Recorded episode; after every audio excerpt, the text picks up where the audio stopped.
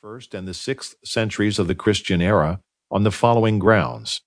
He mentions that Satkarni Sritvahan, a king of Kuntal, killed Malayavati, his wife, with an instrument called Kartari, by striking her in the passion of love, and Vatsya quotes this case to warn people of the danger arising from some old customs of striking women when under the influence of this passion.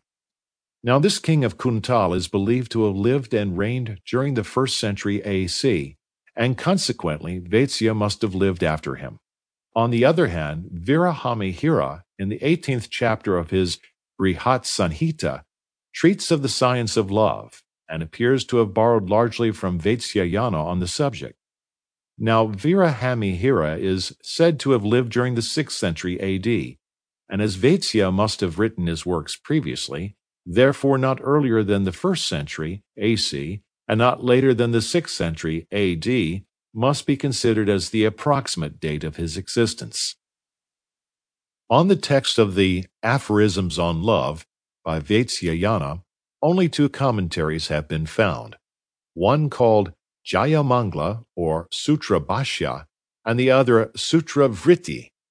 The date of the Jaya Mangla is fixed between the 10th and 13th centuries A.D., because while treating of the 64 arts, an example is taken from the Kavya Prakashya, which was written about the 10th century A.D. Again, the copy of the commentary procured was evidently a transcript of a manuscript which once had a place in the library of a Chaulukyan king named Vishaladeva, a fact elicited from the following sentence at the end of it. Quote, "Here ends the part relating to the art of love in the commentary on the Vatsyayana Kama Sutra, a copy from the library of the King of Kings, Vishen Ladeva, who was a powerful hero, as it were a second Arjuna, and head jewel of the Chaulukya family." End quote. Now it is well known that this king ruled in Gujarat from 1244 to 1262 A.D. and founded a city called Visalnagur. The date, therefore, of the commentary is taken to be not earlier than the 10th and not later than the 13th century.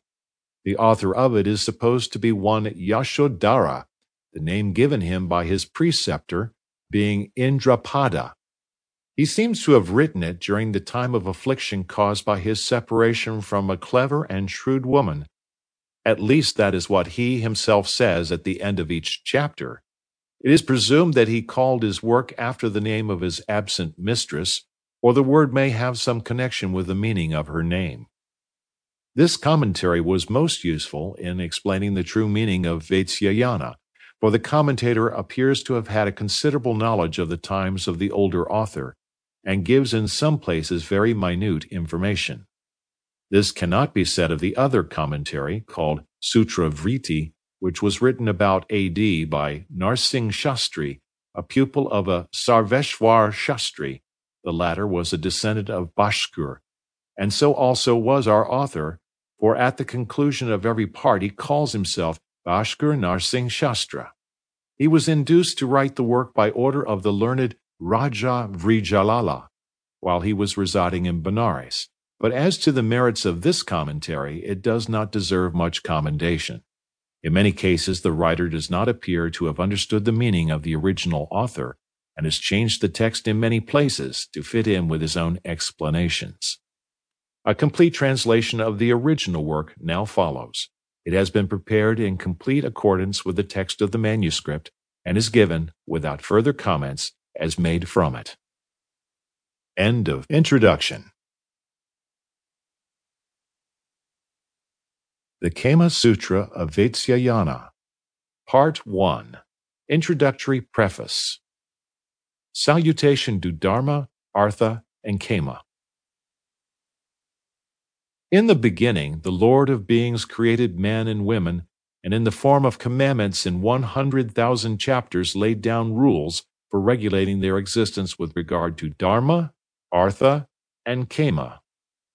Footnotes. Dharma is acquisition of religious merit and is fully described in Chapter 5, Volume 3 of Tallboy's Wheeler's History of India and in the Edicts of Asoka. Artha is acquisition of wealth and property, etc. Kama